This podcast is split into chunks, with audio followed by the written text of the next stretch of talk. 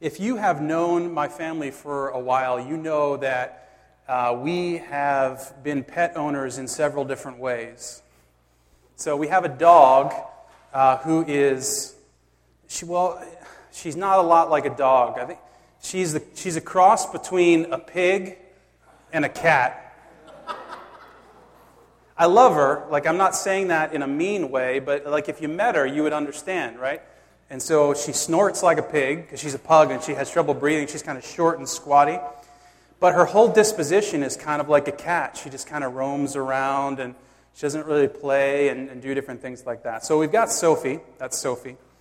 And then we also recently have gotten two bunny rabbits in our backyard. So the boys and I built a hutch, and we've got these bunnies, and they survived the winter outside, so we must have done something right and they're, they're fantastic. Uh, in many ways, they're much more playful than Sophie is. And so sometimes we'll get them in the pen and put Sophie in there, and she kind of shrivels in the corner while the bunnies jump all around. You know. But outside of those pets, who we currently have, so if you showed up at our house, you would, there's a bit of a zoo going on. Uh, we also have hosted, I'll say hosted because they weren't around very long, um, a series of hamsters. Some of you already knew I was going here. Uh, you've heard these stories before. Uh, my son, for whatever reason, when he was young, he decided he really wanted a hamster. And so when we moved here to sort of help the transition, we got him a $10, I mean, 10 bucks, right? We got him a hamster. It's a great pet. And so little did I know. Uh, and so the hamsters he had, now he had a series of hamsters. We come to find out, we thought that maybe we were doing something wrong. We come to find out that the place we were getting them from was selling bad hamsters. Because when we finally changed to a different place, the last hamster we had actually lived for a long time. And so we began to think okay, maybe this isn't just our terrible hamster ownership uh, manifest here. However, what is universal about all those hamsters, whether they were from the first pet shop or the second pet shop, is that they could escape from anything. They could get out of anywhere. Let me tell you a few stories.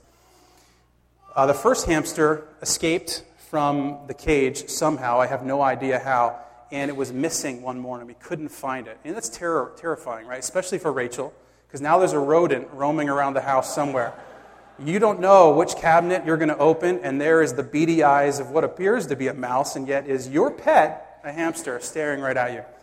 Uh, we couldn't find it anywhere, and all we knew is that at night it was coming back and it was eating the carpet around the cage. So it was beginning to have these big holes in the carpet, and it was taking them back there. Incidentally, that's how the first one died. I think it ate too much carpet. Um, I, I think, I think, I don't know. Turns out it was living in the recesses of the closet and making its way back in at night. So we, we trapped it back in the cage somehow. Story number one. Story number two Jackson, when we went to visit Rachel's parents, was so excited to bring the hamster with. And so we agreed to it. We transported this hamster in the car in its cage. And like an idiot, I packed the cage in the back amongst all the suitcases and luggage and stuff like that. And when we got there, you know what's going to happen already. I went to take out the hamster cage, and the hamster wasn't in there. And it wasn't in any of the luggage, it wasn't anywhere. Here's what I thought, right? Based on the fact that we weren't good hamster owners. I thought that this hamster had decided, I'm going to make a jump for it. So, so, somewhere on the Schuylkill Expressway, you know, if I can hit the river, maybe I've got a chance. Anything's better than living in this house. I couldn't find it anywhere. And then it began to dawn on me this thing is in the recesses of my car. Right? This rodent, this hamster is around. And so I'm trying to figure out what am I going to do with this? And so I'm like I can't let this thing chew up the wires of my car, so I'm going to set a mouse trap for this thing. I don't know what to do. And Jackson, of course, wouldn't have any parts of that. And Rachel's dad was way more kind hearted than I am, and he actually had a trap to, like, like, have a heart trap to trap, like, squirrels or something. And so we put it out there uh, on our drive home, and by the time we made it home, that hamster was in that trap. Unbelievable, right? They're so crazy in this game. And here's my favorite story. One time we had friends over, and they were, uh, Jackson and Tyler, and they had friends over. They were upstairs, and they were playing with the hamster, and they left it in this, this, um, this play toy that it had. So it's kind of like a wheel that they can spin in, but it's in a car, like a pretend car. little car, and so it can drive the car around while it's spinning the wheel. And so rather than putting the hamster back in the cage to come down for dinner, they just left it in the car. And so we're eating dinner, and all of a sudden we hear this. And that's right, the hamster had driven the car down the steps and smashed right into the wall in front of it. And I went out there and I looked, and it was stunned. And then all of a sudden, it started backpedaling, it reared around, and it started driving. The, I think they're going to do whatever it could to get out of there. The moral of the story is hamsters are elusive, right? If you're going to own a hamster, you better batten down the hatches. And this morning in 1 Samuel chapter 23, what we're going to find is David on the run from Saul. And thank goodness, David is elusive because Saul is trying to kill him with every ounce of his being. And David is avoiding him at every single twist and turn.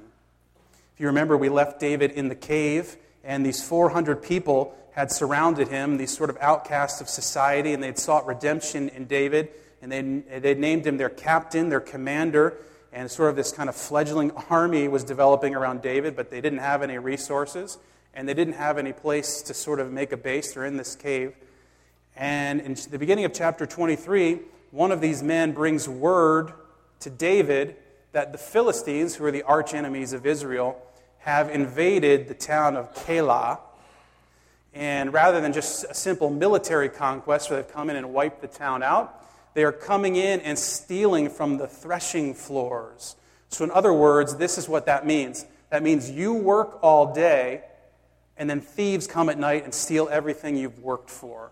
And so, this was going on time after time in the town of Keilah. And so David inquires of God God, should I go and repel the Philistines on behalf of the citizens of Keilah? And God says to him, Yes, you should go.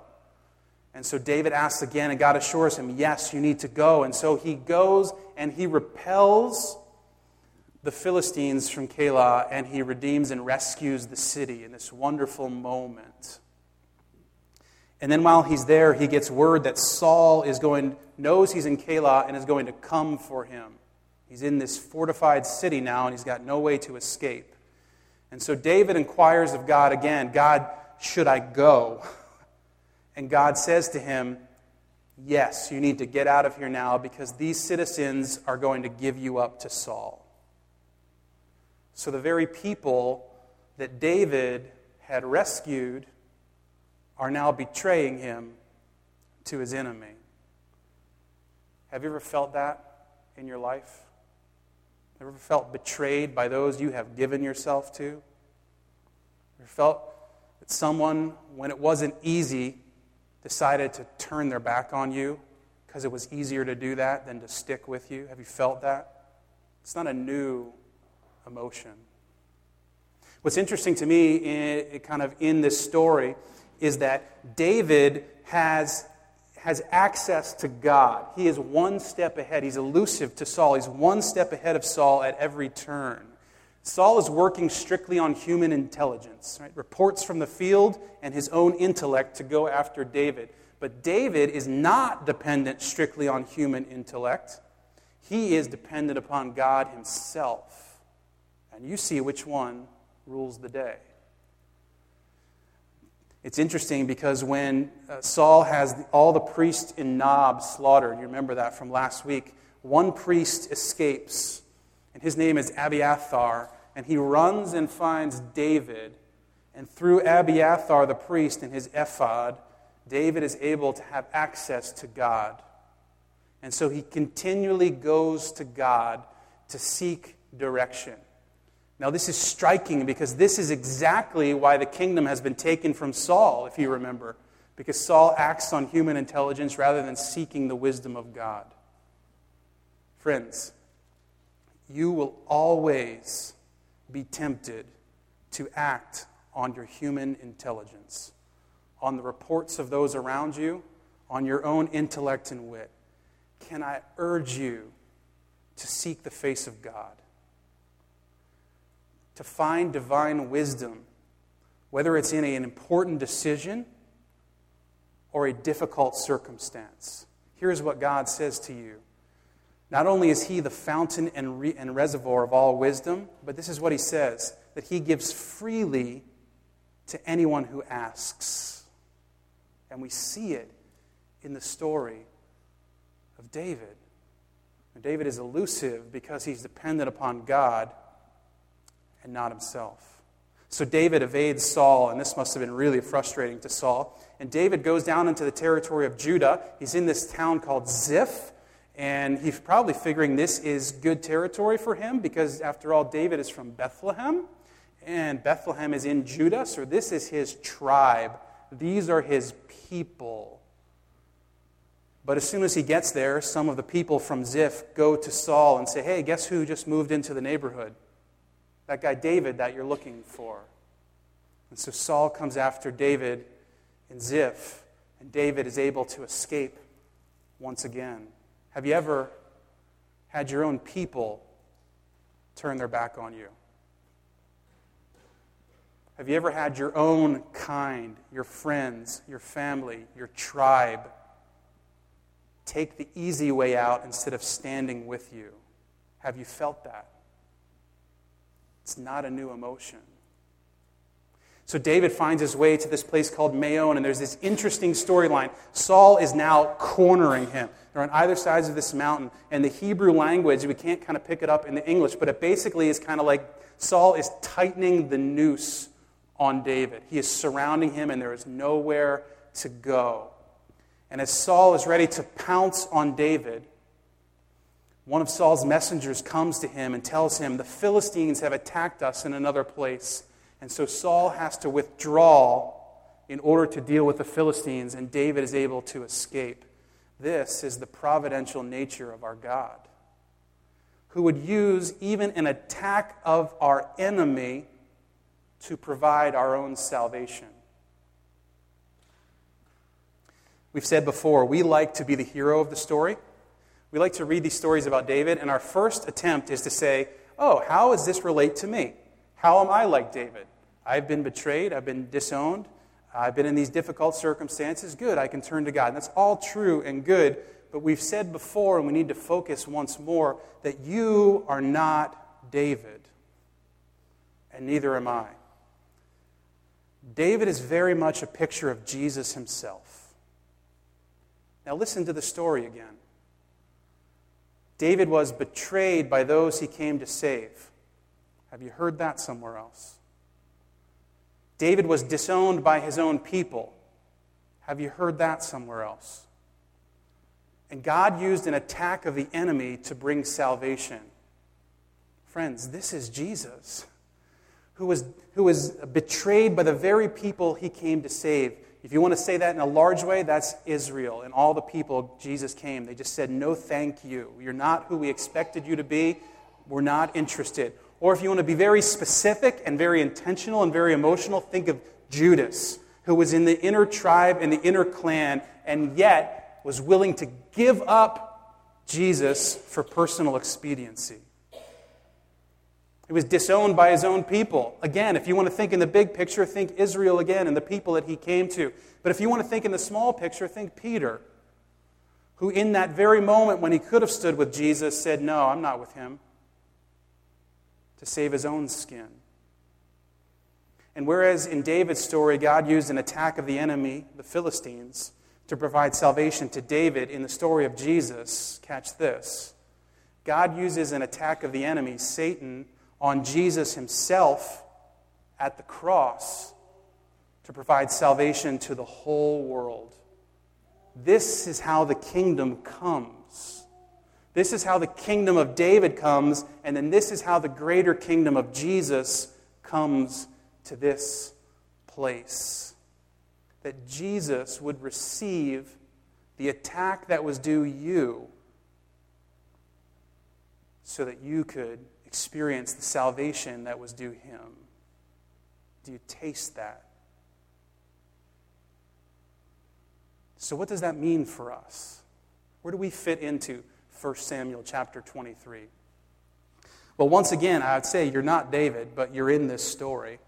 And I think what, the, what we're intended to do here, what the Holy Spirit wants us to see this morning, is once more, as it has always been through this story, is we have a choice as to which kingdom we intend to serve. Which kingdom do you intend to serve? See, you can be like the Keilahites and the Ziphites, and when the going gets tough, you can exit stage left or you can give up David. The Keilahites and the Ziphites were willing to betray or turn their back on David. Why? Probably to assuage their fears, because if, if Saul comes after him, we might be caught in the crosshairs. Or if not that, then it was at least to buy some temporary comfort. So think about it for a moment. The Keilahites and the Ziphites probably are analyzing the situation. Okay, here we've got David and 400 people who don't look like soldiers. Right, this is the worst army we've ever seen. Here are people who just came here, and they're saying, okay, we've got these people, or we've got the, the royal army of Saul who is coming after this guy. Which side are we going to pick? What does logic tell you in the moment, right? Logic says things like, well, they're only after David anyway, they're not after me. If I just step to the side, and let them have them, so be it. See, this human wisdom, isn't it? It's human intelligence. It's not divine wisdom. It is so easy in the moment to rationalize our willingness to step away from the side of Jesus to appease the kingdom of this world. Do you hear that? Think about your life. Think about Peter for a moment in the hours after Jesus was arrested, as he was publicly being tried and beaten. And then, as Peter is recognized as a follower of Jesus and is called on the carpet for his allegiance to Jesus, what does Peter say? I don't know him. Even though hours before he had pleaded with Jesus to believe him that he would never, ever deny his Lord. It is so easy in the moment to stand aside and give up Jesus. Do you see it? See, for many of us, when we think of betraying Jesus or giving up Jesus, we think of those, those moments that are sort of movie like moments where, like, what would I do if someone held a gun to my head and said, either deny Jesus or you're dead, right? That's what we think about. Like, what would I do in that moment? That's a serious reality for many people, unfortunately. And we try to rationalize in our mind, what would we do in that moment? But what I want to tell you is that betraying Jesus is way more subtle than those huge moments. See, every single time we give in to the temptation to build our own kingdom, Every single time we give into the temptation to follow the kingdom of this world, what we're really doing is betraying Jesus. It's the old adage that you, whenever you say yes to something, you are always saying no to something else. And when we say yes to ourselves in this world, almost always we're saying no to Jesus. Do you see it? It is so easy in the moment to betray Jesus. But maybe we're not Keilahites or Ziphites. Maybe we're like the 400 who are traveling with David. We've called him commander and captain. And we are totally dependent upon David for preservation. See, these guys don't get mentioned in this story at all. Read it later on today. They're not mentioned. It's all about David eluding, but they're there right? and so they are totally dependent upon David's survival. Do you think if David is captured that Saul's going to just tell them to go home? Of course not. So they are absolutely and wholly dependent upon David. And not just for their preservation, but also for their access to God. Because David is seeking God through Abiathar. And what do we hear of them? We don't hear any stories of desertion or giving up their commander. This is the call of the kingdom to be totally dependent on Jesus, to be wholly given to Him. Now, that seems so abstract, doesn't it? What does it even mean to be dependent upon Jesus? I hear you people up front at church always talking about that stuff. And what I want to do is try to help us understand that in a very different way than ever before. I think sometimes when we hear phrases like that, what we think it means is that I've got to go sell everything I own and then depend upon Jesus for everything. And so when I get up in the morning, I have to ask Jesus, what should I even eat for breakfast? Like, you know, we're just dependent upon Jesus for every single thing. But it's not that way, right? We're not talking about minutia in that way. What we are talking about is a holistic redefinition of your existence. Now, catch this. What would it mean for you to depend upon Jesus like this? See, I think this is what Paul is after when he says to the Romans that the only responsible, res- only responsible response, can I say that? The only effective, the only right response to the gospel, to what Jesus has done for you, is to give him your life. And then we do that by the renewing of our minds, the changing of our perspective on things. So, what does it mean to be dependent upon Jesus? Let me suggest four things. There are more than this, but these are just four things to get you thinking. The first is being dependent upon Jesus, I think, means redefining success. It means redefining success. For most of us, we define success by our personal achievement in this life, don't we? We define success by the friends that we have. We define success by the grades that we achieve. We define success by what we get on our exams this coming week. We define success by our promotions at work. We define success by all of these things. Or, in a more sort of meta narrative way, as Americans or people who are living in this country, we define success by what has been given to us as the American dream. You, you have a house, you have a family, you have kids, you have sort of this American dream thing going for you. But what if none of that was actually success? Because all of that is dependent upon you. What if success was actually seeing the kingdom of God move forward? What if success was actually seeing the name of Jesus spoken in new places, prayed to in new homes, sung to in new sections of the town? That is success. Success means that 2,700 children are sponsored, not that my life is comfortable here. Do you see it? Success means that justice is promoted not that I got a promotion. Do you understand? Second thing, we need to redefine identity in a kingdom way. See, for most of us, identity, as we define it, is basically what we've been able to achieve and what status we have in this life. And of what is our place? What is our pecking order? Where are we at? That's our identity. If you're a doctor, then you are probably most known as a doctor. If you're a teacher, then you're probably most defined as a teacher. If you're a musician, you're probably most defined as a musician. You kind of get it. Our identity is our status, our position, our stature. But what if that has nothing to do with our identity? Because all of that is dependent upon you. What if to be dependent upon Jesus meant that your identity actually came from Him and not you? What if your identity was the fact that you are dynamically and eternally connected to the rightful king and his kingdom?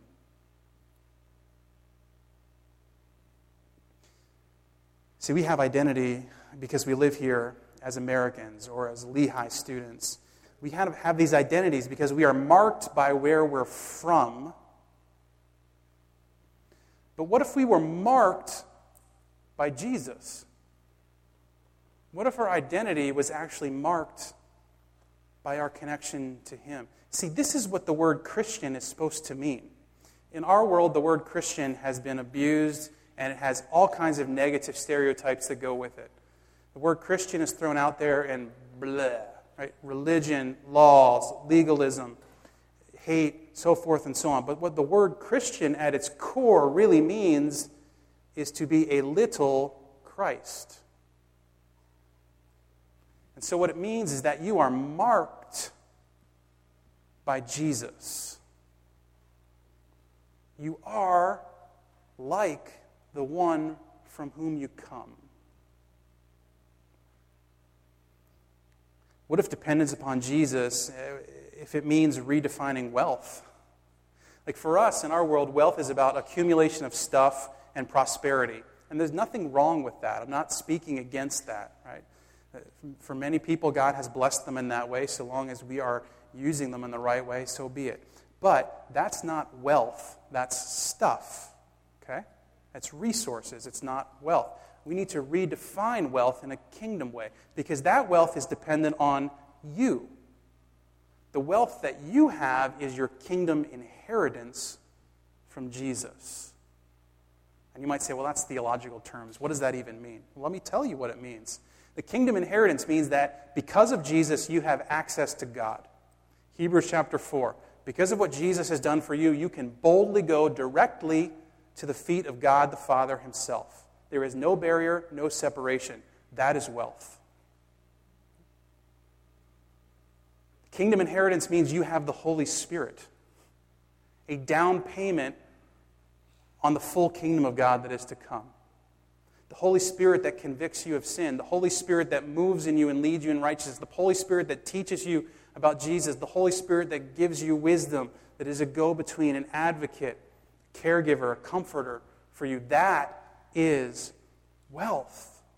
Kingdom inheritance means that you have victory over sin and death now and in the future. That is wealth. Do you see? This is what it means to be dependent upon Jesus. It's not just as simple as saying, well, God, you got to give me every single thing every throughout the day. Of course, there's that reality in that. But we're talking about a holistic way of living and engaging with the world around us. What if, in the big terms of things, we need to redefine life itself? Because for most of us, we would define life simply as survival. Continuing to breathe earthly breaths, making it through another day, making it through another week, making it to the end of our time here. But that is dependent on you and those around you. What if life was actually about a depth of existence? About understanding the reason for your existence and living fully into it, having a kingdom purpose, that you are here not simply to survive, but to thrive as ambassadors of the kingdom. God has given you the great privilege of being a taste test for this world of renewal that He promises in the fullness of time. That is what it means to be dependent upon Jesus. You get a taste of what we're talking about this morning. And so it's only through Jesus that we become elusive from our enemy. Right? David is elusive from Saul, his enemy. Jesus is elusive from Satan. Even in that moment when Satan rains down his attack on Jesus on the cross, certainly in the back of Satan's mind is, wow, I may have won this war. But little does he know that Jesus would be vindicated, that the resurrection would be God's stamp of vindication on this sacrifice and that through his attack, actually, the kingdom would be wide open to the whole world. And so it's only in your connection to Jesus that you become elusive to the enemy. What is the enemy's number one way of attacking you? It's that word that starts with a T, temptation. You know all about it. You feel it nearly every single day, don't you? It is our enemy's number one way of coming at us. In 1 Samuel chapter 24, there is this super interesting story where uh, Saul is back from fighting the Philistines, and David has gone to En Gedi, which is this beautifully lush place. Now he can kind of provide for himself. And he's hiding out in a cave with all of his men. And Saul and his armies are in the garden around them. And Saul comes into the very cave that David and all his men are hiding, but he comes in by himself. Read the text carefully. What he intends to do in there is a private moment. We'll put it that way. He's using the facilities in, in an Old Testament kind of way, and probably kicking back and taking a rest. And David sneaks up on Saul and somehow cuts the corner of his robe off. And immediately after he cuts the corner of his robe off, he feels intensely guilty about what he's done. Because who was he to attack the anointed king of Israel that God had put there? And David's men are saying to him, Now's the time. Let's get him. Let's kill him. And you can ascend to the kingdom, the rightful throne that is yours. And David has to rebel them, he has to thwart them. The Hebrew is much stronger than your English. It basically says that he has to yell at them forcefully not to attack Saul. And Saul leaves, and later David emerges from the cave and holds up the corner of his robe and says to Saul, I could have killed you, but I didn't. Why are you coming after me when I've done nothing to you? And Saul has a moment of clarity which won't last long and says, I'm sorry for what I've done. Saul actually says to David, You are going to be king one day. Would you promise to me that you will take care of my descendants. And Saul retreats. Now, if you are like me, you read the story and you think, what is wrong with David? Here's his chance. God has clearly, right, you've had these moments, haven't you? God has clearly delivered him into my hands. Right, we've had these moments where our plans begin to sort of sync up with God's, and we love that, and we jump all over that rather than taking a moment to see what God's really doing and we go after it. And You see, David, he's already got his foot into it. He's got the corner of the garment, and then he realizes what he's doing. That he's taking things into his own hands rather than trusting God to do what God intends to do. Have you ever done this? Have you ever seized a moment when it really wasn't a moment? Have you ever thanked God for what He's given when it really wasn't something He's given?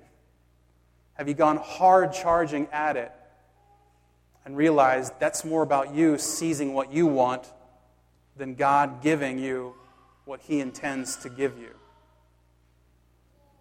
See, what was happening in that cave, and David came to realize it, was temptation. He had a chance to do an end around his problem. Think about the adrenaline that must have been rushing through David's body in that moment.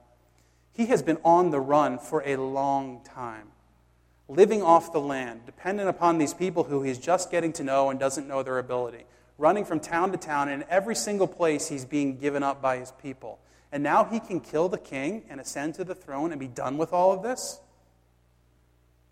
Imagine it. And yet he has that moment of check in his spirit where he realizes, no, this is more about me than it is about God. And he pulls back and he thwarts his men's attack. So there was a shortcut for David, and he didn't take it. And we have to begin to ask ourselves why. And then we think about Jesus, who David mirrors. And we remember when he was cornered in the wilderness by the enemy. And we remember how the enemy came at him hard in temptation. And that the temptation all led to this climactic moment where, the, where Satan says to Jesus, Here are the kingdoms of the world, which were rightfully Satan's because he was the king of them. If you bow down to me right now, you can have all of these. And we don't pause to feel the weight of what Jesus must have been processing in his human mind at that moment. This one act of betrayal could mean no cross, could mean no separation, could mean no embarrassment, could mean no rejection, could be no people turning their back on me, no bloodshed, and I get the thing that I'm here to come after. But Jesus turned down the shortcut too. And as we are become uh, accustomed to hearing, he quotes scripture, right? This is how we, we respond to temptation. He quotes scripture and he says, The scripture tells me, Satan, that I'm to worship God only, so be gone from me. Can I suggest to you something new this morning? Jesus wasn't just quoting scripture. Have you tried that in temptation? We'll talk about this in just a minute. I'm getting the cart before the horse. It's really quite ineffective, if we're being honest. Like we get into temptation and we're just trying to quote scripture and we're like saying it, saying it, saying it, saying it, saying it, but the temptation is still there, still there, still there, still there. And maybe it goes away because we sort of outlast it, or maybe it doesn't. Jesus wasn't just quoting scripture. He was doing that, but he was doing it for a reason. He was doing it because he loved the one who wrote the scripture. And that's why the scripture that he quoted was what? Worship God only, not anyone else. Do you see this?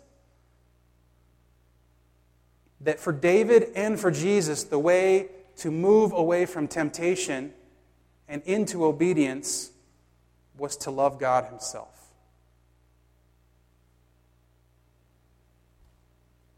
And this is what they model for us. So when temptation comes your way, and it will, when the enemy is in your face, and you're remembering, oh, we talked about eluding the enemy a few weeks back. Can I just remind you of two things? If you remember only two things from this whole time this morning, these are it. Okay? These are you will be tempted. The enemy will be in your face. If you're hanging with Jesus, the enemy is going to be around you. Right? That's the moral of the story. If you are hanging with Jesus, the enemy is going to be with you. And his number one modus operandi is temptation. He can get you off course so quick. Two things you need to remember. Here's how you avoid or defeat temptation it is really this simple. You avoid temptation by loving God. That's it. There's not a three step process. There's not barriers you can create that will avoid temptation. Satan is way smarter than you. If you block him one way, he'll come through the other side, right? You found this other way. You deal with your pornography problem, but you realize that it wasn't pornography, that was just a manifestation. It's really pride and rage, and so it flares up in another way, and Satan comes there for temptation. You cannot barricade yourself from Satan, okay? You are going to find him in the same cave that you are hiding in. And the only way to defeat him is to love God. Do not quote Scripture at Satan as a way to get out. It won't work. I've tried it. I know a lot of Bible verses. I had to memorize them for all kinds of things in my life, and they've stuck. And if you are just shooting Bible verses to try to be done with Satan, it isn't going to work. It might work for a time, it might work for a season, is not a universal solution. Why? Because whether or not you can spit out a Bible verse doesn't necessitate whether or not you will be obedient to what it says. You got it? The only way that you will be obedient to what it says is if you love the one who said it. Because love breeds obedience, obedience doesn't breed love. We've taught that backwards in the church for millennia. It's all about obedience. If you obey, obey, obey. If you get everything in order, get everything in order, get everything in order, then you'll love God. It doesn't work. Legalism is, is a, a minefield. However, if you are radically cultivating in your life a love for God, what you will find naturally, almost without even effort, is that obedience follows right behind it. And so, if you are loving God, when temptation comes, it will be that much easier to stand aside and to say, God's will, not mine. He's my king, not me. Think about it this way I love Seinfeld. If you know me for any amount of time, if you've been here for at least a month, you've heard me quote it in a sermon or some other. I can quote anything to Seinfeld. In fact, any situation, we could do this one time for fun. You could throw out a, a hypothetical situation, I would reference it in Seinfeld. I know them back and forth. I know every, I, I could quote it like crazy. Shakespeare, on the other hand, I don't know very well. I've studied it in college and in high school, and there are certain parts that I can remember, but I can't quote it very well, and it doesn't work. See, it's the difference between loving the author and knowing the text. You see it? But there is a second way to defeat temptation because we are not good at always loving God. Right? We fail at that sometimes. A lot of times. Right? The second way is this it's the gospel. In other words, Jesus has already defeated him for you. So even when you fail, and even when you give in to temptation, and then you start beating yourself up, right? There was a big fight last night, but for most of us, the fight is more ourself against ourselves. We are pounding ourselves time and time again for our disobedience and our failure. We haven't understood the gospel. The gospel says this Hebrews chapter 4. Listen to this. This is remarkable. We misunderstand this sometimes. Famous verses Hebrews chapter 4, verse 14.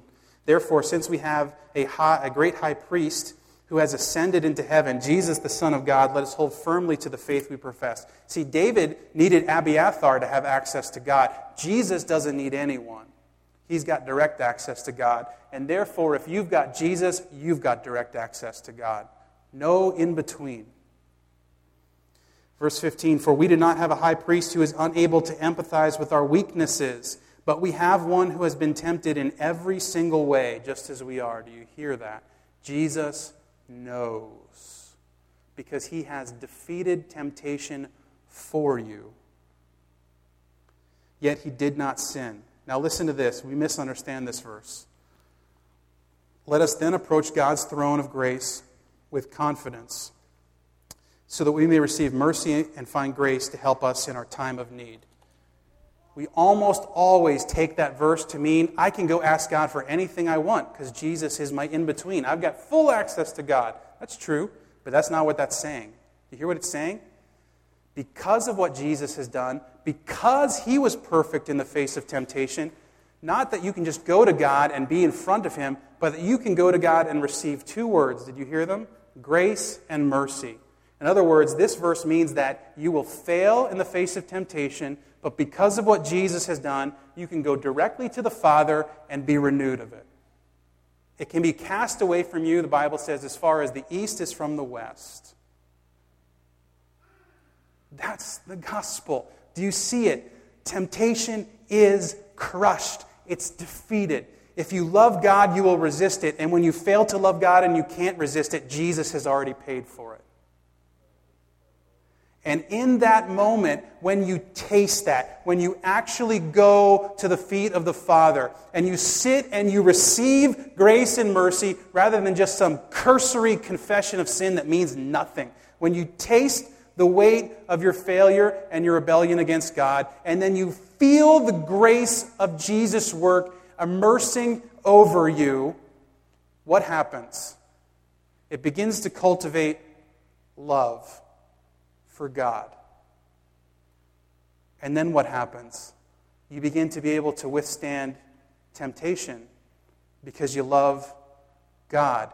And if you mess up again, you taste the gospel again, and it increases your love for God. And then you're stronger to resist temptation. Do you see the cycle of redemption that is yours in the kingdom? Friends, you might feel like you are in a cave and the enemy is in your face. The truth this morning is that you are elusive to the enemy because of Jesus.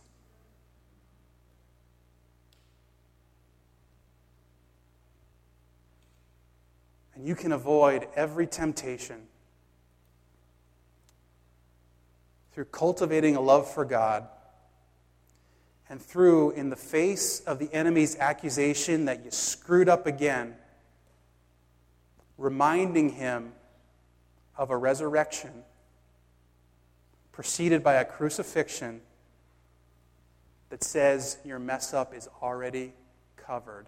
Luther said this to his church The devil is always going to remind you of your sin, and you say right back to him, I know about my sin. What of it? I have a Redeemer who has already paid the price. This is the gospel. Can I pray with you?